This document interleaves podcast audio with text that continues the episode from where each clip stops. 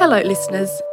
This is the reading of the Sabbath School lesson for the fourth and final quarter of 2023. Our 13th and final lesson for this quarter, The End of God's Mission, is ready for teaching on December 30. It's the final lesson in the series God's Mission, Our Mission. Your reader is Dr. Percy Harrold. Sabbath afternoon, December 23. Before we start, let's pray. Our Heavenly Father, we've come to the end of this series of lessons on mission, and our lesson this week is titled The End of God's Mission. As we open your word, we pray that we may be part of that end of your mission, that whatever we do in our lives may be able to share with others your love and your grace and the story of Jesus and his soon return. We pray that you'll not only bless us with the opening of your word, but in our daily and personal lives and in our families as, as well. Lord, today I'd like to pray for Angela Lowe and her family, and Dwayne and uh, uh, the, their two sons, and the Orlando East Church in Soweto in South Africa and Leah Takai Vikaso uh, from a 20 member church on the atoll of Wotje Atoll in the Marshall Islands. Um, Leah has asked for prayer for her church and also from the Winnipeg Central Church in Canada as well.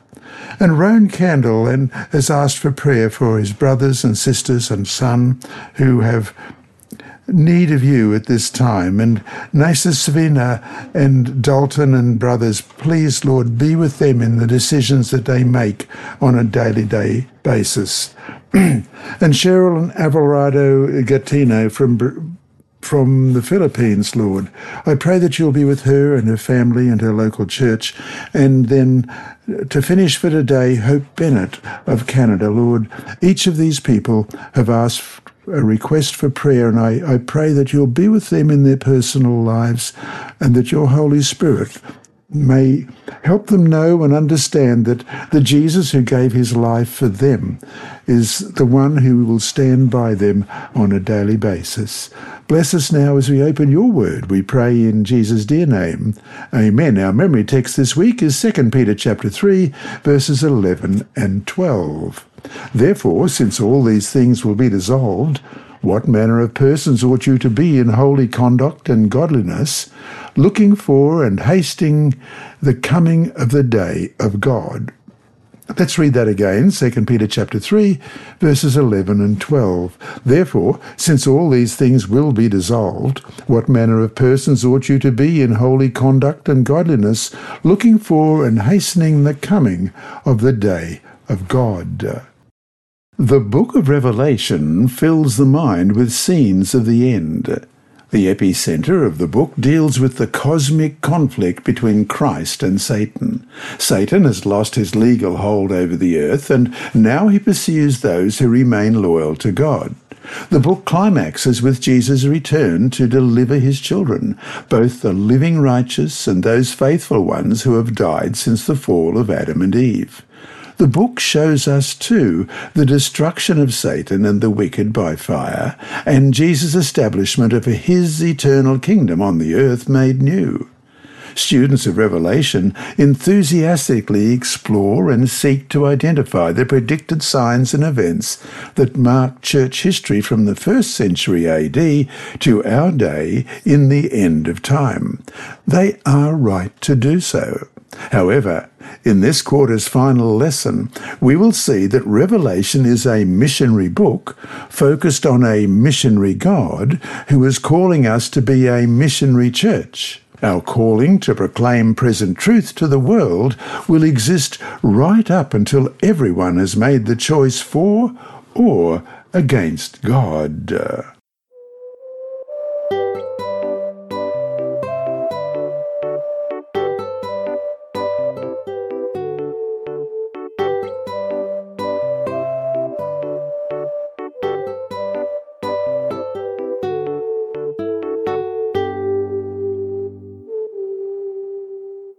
Sunday, December 24, Revelation, God's Last Day Mission.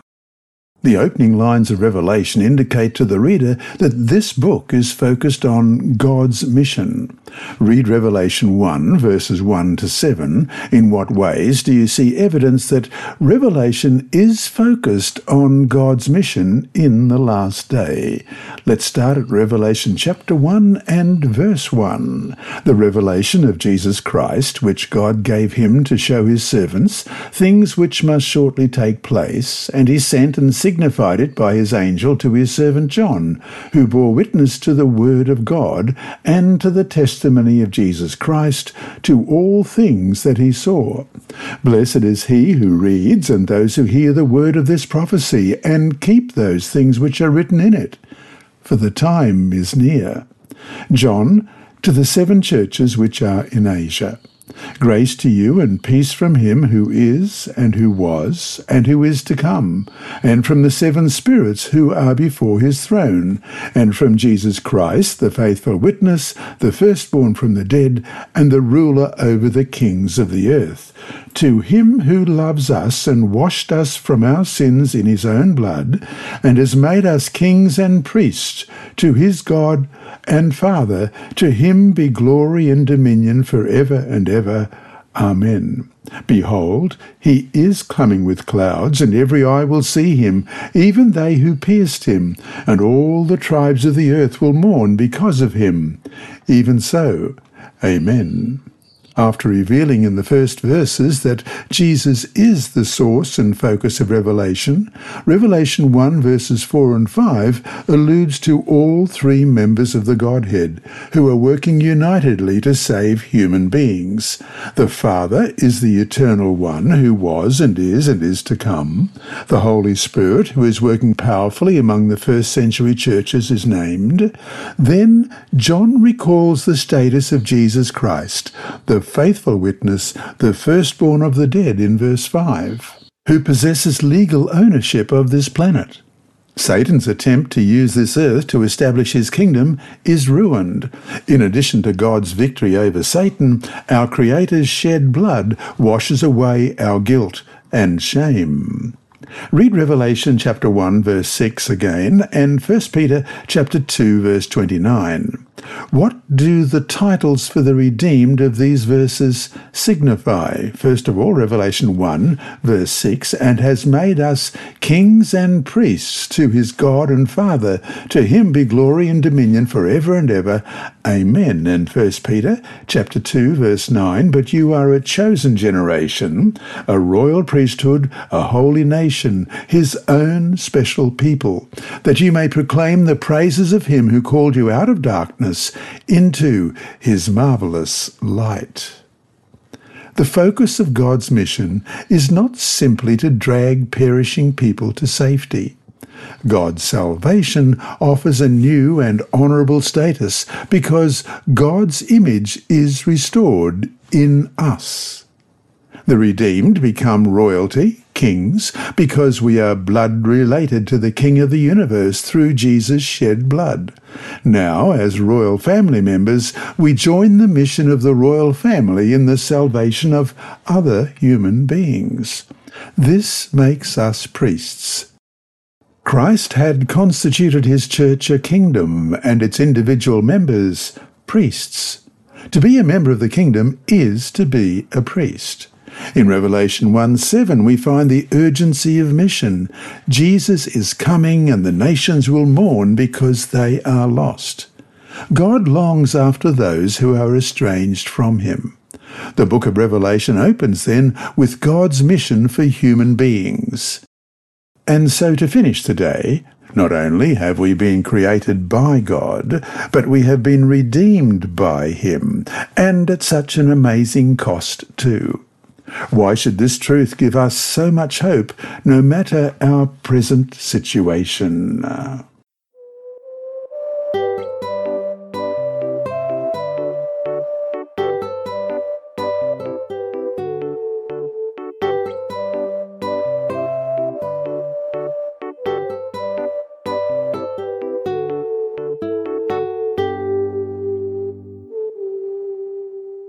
Monday, December 25. The Three Angels' Messages and Mission.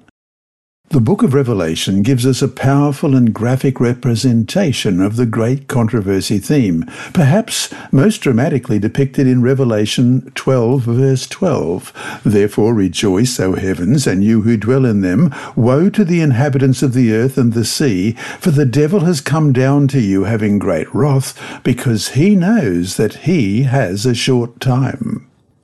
It's hard to imagine how anyone can understand anything in Scripture apart from the great controversy motif, which will climax in the last days.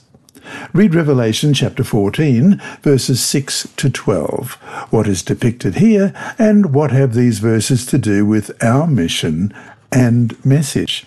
Revelation 14, beginning at verse 6 Then I saw another angel flying in the midst of heaven, having the everlasting gospel to preach to those who dwell on the earth, to every nation, tribe, tongue, and people, saying with a loud voice, Fear God and give glory to him, for the hour of his judgment has come, and worship him who made heaven and earth, the sea, and springs of water. And another angel followed, saying, Babylon is fallen, is fallen, that great city, because she has made all nations drink of the wine of the wrath of her fornication. Then a third angel followed them, saying with a loud voice, If anyone worships the beast and his image, and receives his mark on his forehead or on his hand, he himself shall also drink of the wine of the wrath of God, which is poured out full strength into the cup of his indignation. He shall be tormented with fire and brimstone in the presence of the holy angels and in the presence of the Lamb. And the smoke of their torment ascends for ever and ever, and they have no rest day or night who worship the beast and his image, and whoever receives the mark of his name. Here is the patience of the saints. Here are those who keep the commandments of God and the faith of Jesus. Central to mission, God's mission, is the message, God's message, the gospel. The message, in a real sense, is the mission. The world needs to be warned about what is coming upon it, and every person will be forced to make a choice, a choice either for death or for life. He who is not with me, we read in Luke 11:23, is against me, and he who does not gather with me scatters. What is Jesus saying here that deals so directly with our mission? The three angels' messages of Revelation 14 form the core, the heart of what we as Seventh day Adventists have been called to proclaim to the world. Central to it, foundational to it, are two themes the everlasting gospel in verse 6 and the worship of the Creator. These two themes appear in this depiction of the saints in verse 12.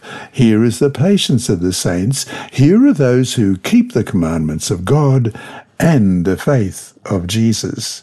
No matter what else we do, all the good that we do in helping people, we must never lose sight of our special calling and mission, which is to proclaim to a lost world the hope found in the everlasting gospel, as well as to warn the world of what will one day come upon it. And so to finish today, in Luke 11:23 we read, "He who is not with me is against me, how do you understand what Jesus is saying to us here? Where is our heart at?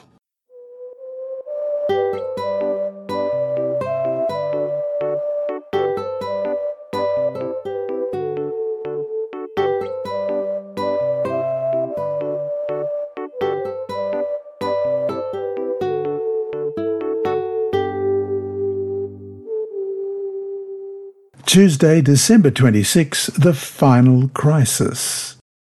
Jesus said to his disciples and to us in Matthew 28 19 and 20, Go therefore and make disciples of all the nations, baptizing them in the name of the Father and of the Son and of the Holy Spirit, teaching them to observe all things that I have commanded you.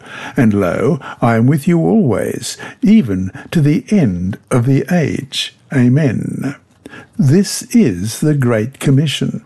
And in many ways, the three angels' messages, with a call to every nation, tribe, tongue, and people, as we read in Revelation 14:6, is simply the present truth of 2 Peter 1:12, an expression of the Great Commission. Let's read 2 Peter 1 and verse 12. For this reason I will not be negligent to remind you always of these things, though you know and are established in the present truth. Read 1 John chapter 4 verse 8, 2 Peter 3 9, 1 Timothy 2 4, and Genesis 12 verse 3. Why does every group of people matter to God? 1 John 4 and verse 8 He who does not love does not know God, for God is love. And 2 Peter 3 and verse 9 The Lord is not slack concerning his promise, as some count slackness, but is long suffering toward us, not willing that any should perish, but that all should come to repentance. 1 Timothy chapter 2 and verse 4 who desires all men to be saved and to come to the knowledge of the truth. And Genesis 12, verse 3 And I will bless those who bless you, and I will curse him who curses you, and in you all the families of the earth shall be blessed. Christ's love is for all humanity, with no people group excluded. Contrary to the theology that teaches that Christ died only for a predestined elite, the Bible is clear that Christ's death was for all people, regardless of race, ethnicity, or any other factor. If you are a human being, Christ died for you. Period. The only question remains for anyone is, how do you respond to his death?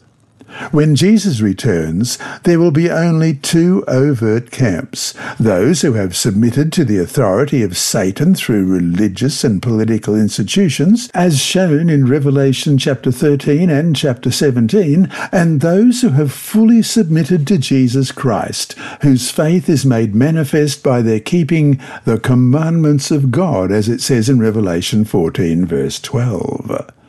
Since the beginning, human beings have had evidence of who God is and of his way of righteousness and love, as we read in Romans 1, verses 18 to 21 For the wrath of God is revealed from heaven against all ungodliness and unrighteousness of men who suppress the truth in unrighteousness, because what may be known of God is manifest in them. For God has shown it to them. For since the creation of the world, his invisible attributes are clearly seen, being understood by the things that are made, even his eternal power and Godhead, so that they are without excuse. Because although they knew God, they did not glorify him as God, nor were thankful, but became futile in their thoughts, and their foolish hearts were darkened.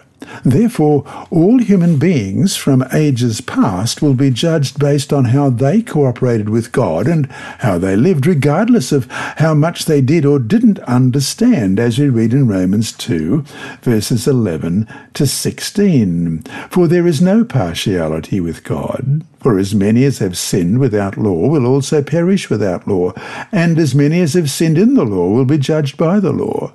For not the hearers of the law are just in the sight of God, but the doers of the law will be justified. For when Gentiles, who did not have the law by nature, do the things of the law, these, although not having the law, are a law to themselves, who show the work of the law written in their hearts, their conscience also bearing witness, and between themselves their thoughts accusing or else excusing them, in the day when God will judge the secrets of men by Jesus Christ according to the gospel. But in this time of the end, there is a growing polarization, and no longer will freedom or conscience be respected. People will be pressed to align themselves with Satan's party. It is urgent that the gospel be proclaimed and the serious news about Satan's strategies be exposed. And that is exactly what the three angels' messages and our mission are all about. So, to finish today, dwell on the fact that Christ has died for you personally. What could possibly make you think that anything you have done, no matter how bad, could not have been sufficiently paid for by the death of Christ on the cross?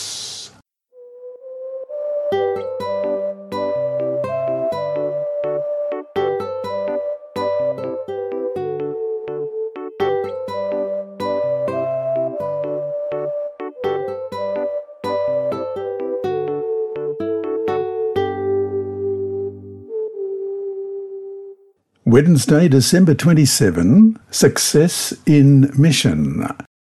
What is success in mission?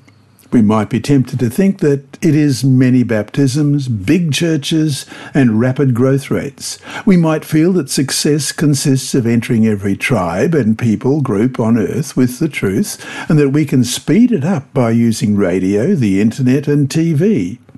While all of this can be good, we must remember what Paul wrote to the community of faith in Corinth.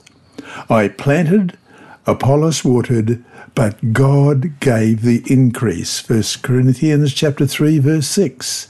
In other words, our focus is to be on the process. God's focus will be on the growth.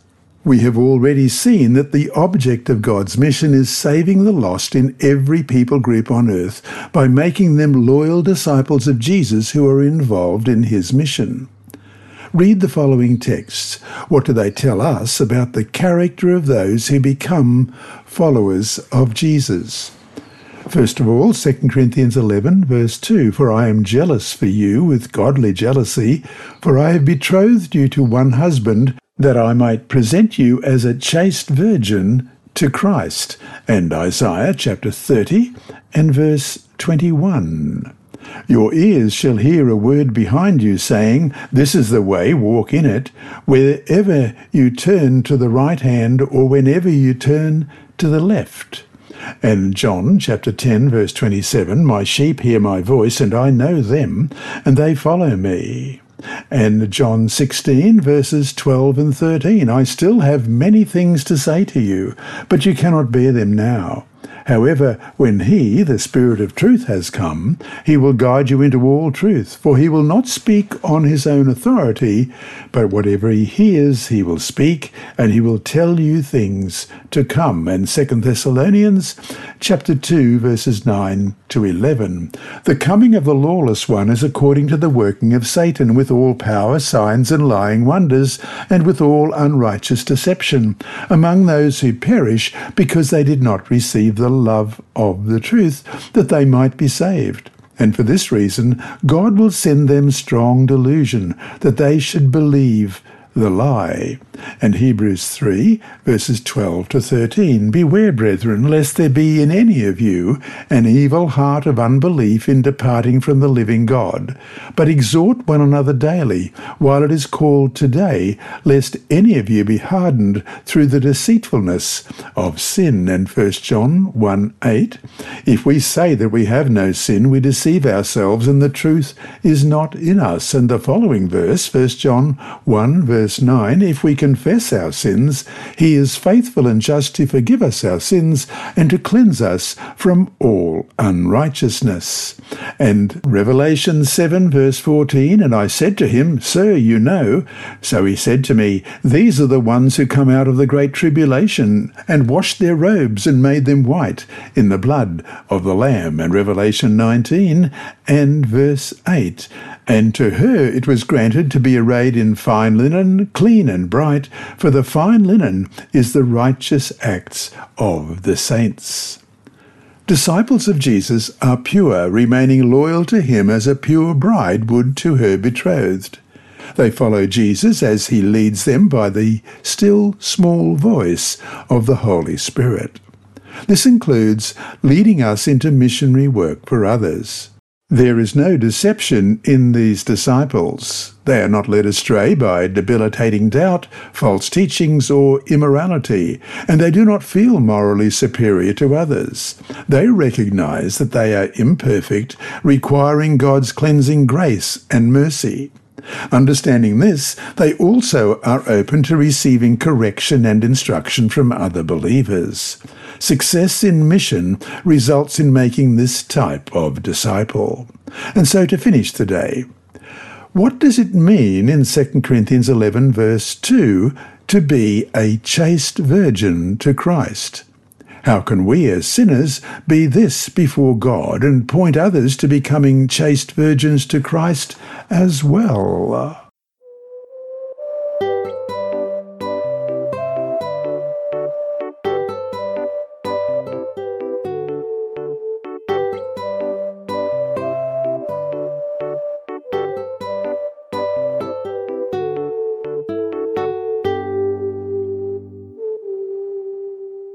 Thursday, December 28, Mission Complete.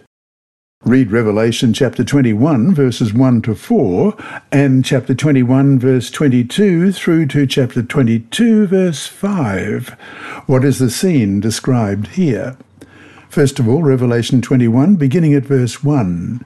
Now I saw a new heaven and a new earth, for the first heaven and the first earth had passed away also there was no more sea. Then I, John, saw the holy city, New Jerusalem, coming down out of heaven from God, prepared as a bride adorned for her husband. And I heard a loud voice from heaven saying, Behold, the tabernacle of God is with men, and he will dwell with them, and they shall be his people. God himself will be with them and be their God. And God will wipe away every tear from their eyes. There shall be no more death nor sorrow, nor crying, there shall be no more pain, for the former things have passed away. And chapter 21, beginning at verse 22. But I saw no temple in it, for the Lord God Almighty and the Lamb are its temple. The city had no need of the sun or of the moon to shine in it, for the glory of God illuminated it. The Lamb is its light, and the nations of those who are saved shall walk in its light, and the kings of the earth bring their glory and honour into it. Its gates shall not be shut at all by day, there shall be no night there. And they shall bring the glory and the honour of the nations into it. But there shall by no means enter it anything that defiles or causes an abomination or a lie, but only those who are written in the Lamb's book of life. And he showed me a pure river of water of life, clear as crystal, proceeding from the throne of God and of the Lamb. In the middle of its street and on either side of the river was the tree of life, which bore twelve fruits, each tree yielding its fruit every month. The leaves of the tree were for the healing of the nations, and there shall be no more curse. But the throne of God and the Lamb shall be in it, and his servants shall serve him. They shall see his face, and his name shall be on their foreheads. There shall be no night there. They need no lamp nor light of the sun, for the Lord God gives them light, and they shall reign for ever and ever. What a paradise the new earth will be! Death and sin will be gone, Satan and wickedness destroyed. We will meet our loving Saviour and reunite with loved ones and the new earth will be populated with representatives from every ethnicity and language. The General Conference Mission Board has approved global mission metrics that can be used to determine whether a people group is reached or unreached. A reached people group is one that has adequate numbers and resources to witness effectively to the rest of the group without requiring outside assistance. It has worship services, Bibles, and other literature in their first language. And there are indigenous church leaders who can witness to the rest of the people group without working through a translator.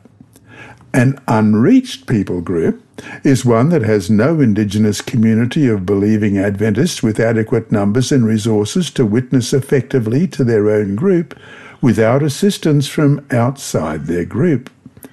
Each local church and conference must determine the people groups in their community who need to be reached. Now is the time to invest in God's mission of making disciples in all people groups, hastening our Saviour's return, and, in the end, living with them in the new heaven and new earth that is promised to us here. And that brings us to challenge. How are you hastening Christ's return? Are you planting seeds of hope in the hearts of those who need to hear good news? Are you watering new believers by helping them learn what it means to live a life of loyal obedience to Christ? Pray for opportunities to communicate the promise of the earth made new with the people on your daily prayer list. And challenge up. Some of your disciples may be ready to accept Christ. This includes joining a church or group of believers. Put yourself in his or her place and imagine attending your church for the first time. What kind of experience would he or she have? How prepared is your church to welcome and disciple new people? Are you open to starting new groups of believers, not just building up your own existing church? Create a strategy to address weak areas. Share your thoughts with your church leaders and work with them to implement a plan to become a more intentional disciple making church.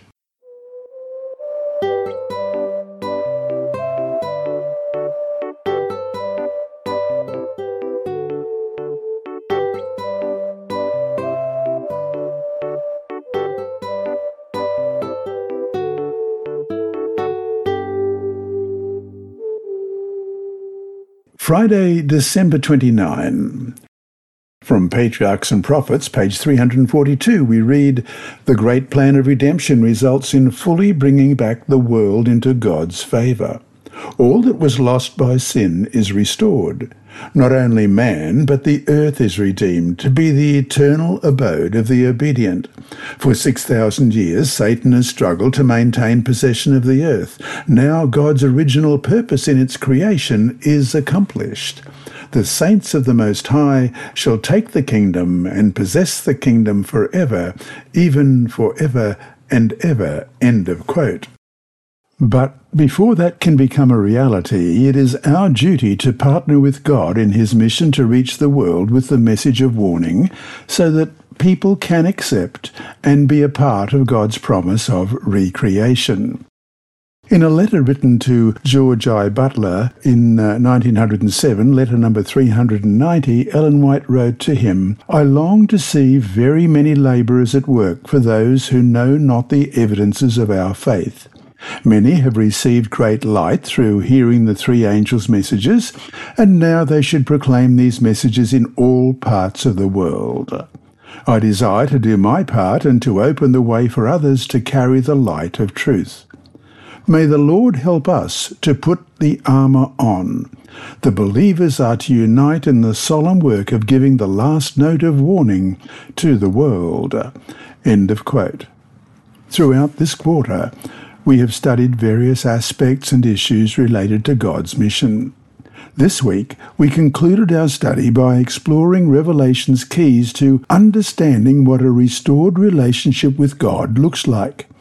And it climaxed with a vision of the mission fulfilled, the recreation and restoration of the earth. While it is true that the destruction of sin and suffering will be the most terrifying days of Earth's history, God casts our vision to a time beyond this destruction and provides comfort and encouragement in the promise of the earth restored. And that brings us to our three discussion questions for this week. One, what is the everlasting gospel? Why is it everlasting? Why must what it teaches be foundational to our mission? Two, why do we have such an emphasis on the three angels' messages? How do you respond to the argument that we need to focus on Jesus and not on something as supposedly negative as these messages, which include very strong warnings? Three, how has this quarter helped you better understand not only the importance of mission, but how you and your church could better participate in it, which is what we have been called to do?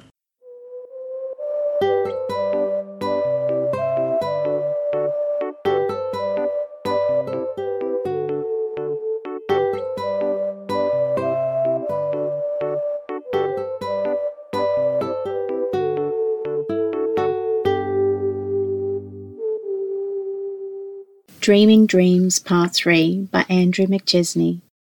Joseph Delamu had prayed to God to reveal his true church, but Joseph didn't know where to worship in Conakry, capital of the French speaking country of Guinea in West Africa. After studying the Bible with his English teacher, a Seventh day Adventist named Fortunate Calabilori, he fasted for three days and pleaded with God to reveal his will. Then Joseph had a dream in which he was locked up in prison. A prison guard was a relative, and he begged him for freedom. I cannot free you, even though we are from the family, the relative said. Joseph attempted to escape, but was caught and reproved by his relative. Don't play with me, the relative said. If you try that again, I will punish you in a way that you will never forget. A voice boomed out with a description of the punishment. Someone will bring straw and put it under you and set it on fire, the voice said. Joseph understood that the punishment represented hell after Jesus' coming. He prayed, I'm not better than the others, only don't let me die here. I want to accomplish something for you before I die. After the prayer, he was somehow removed from the prison cell and into the presence of three soldiers. One soldier said, Joseph, you must pay the ransom for your freedom. Only God freed me, not you, Joseph replied. Jesus paid the price on the cross. I owe you nothing. But the soldier insisted, If you don't pay, we will take you back to prison. My freedom did not come from you, and you cannot go against God, who freed me, Joseph said. My life depends on God, and if you harm me, you are not harming me, but God. The soldiers left, and Joseph turned around and saw Fortunate. Your freedom is from God, Fortunate assured him. Then Joseph woke up. It was 3 a.m. and he was sweating. The dream seemed so real. He prayed, Thank you, God. Every time I ask for your help, you answer me. I thank you, not for answering me, but for loving me. Today, Joseph is 24 and a faithful Adventist. When I was a child, I asked God to lead me to the right path, he said. God answered this prayer by bringing me to the Adventist Church. I am ready to serve God. Your 13th Sabbath offering this Sabbath will help spread the gospel in the West Central Africa Division, which includes Guinea. Thank you for your generous offering. You have been listening to a reading of the Adult Sabbath School lessons by Dr. Percy Harrold and the inside story by his niece Sibylla. Apart from being provided free to those who are visually impaired, these audio lessons are available on the official General Conference Sabbath School and Personal Ministry app, on SoundCloud, Apple iTunes, and also on YouTube. Search for Percy Harrold Sabbath to find all of these. And remembering all the time that God is always faithful.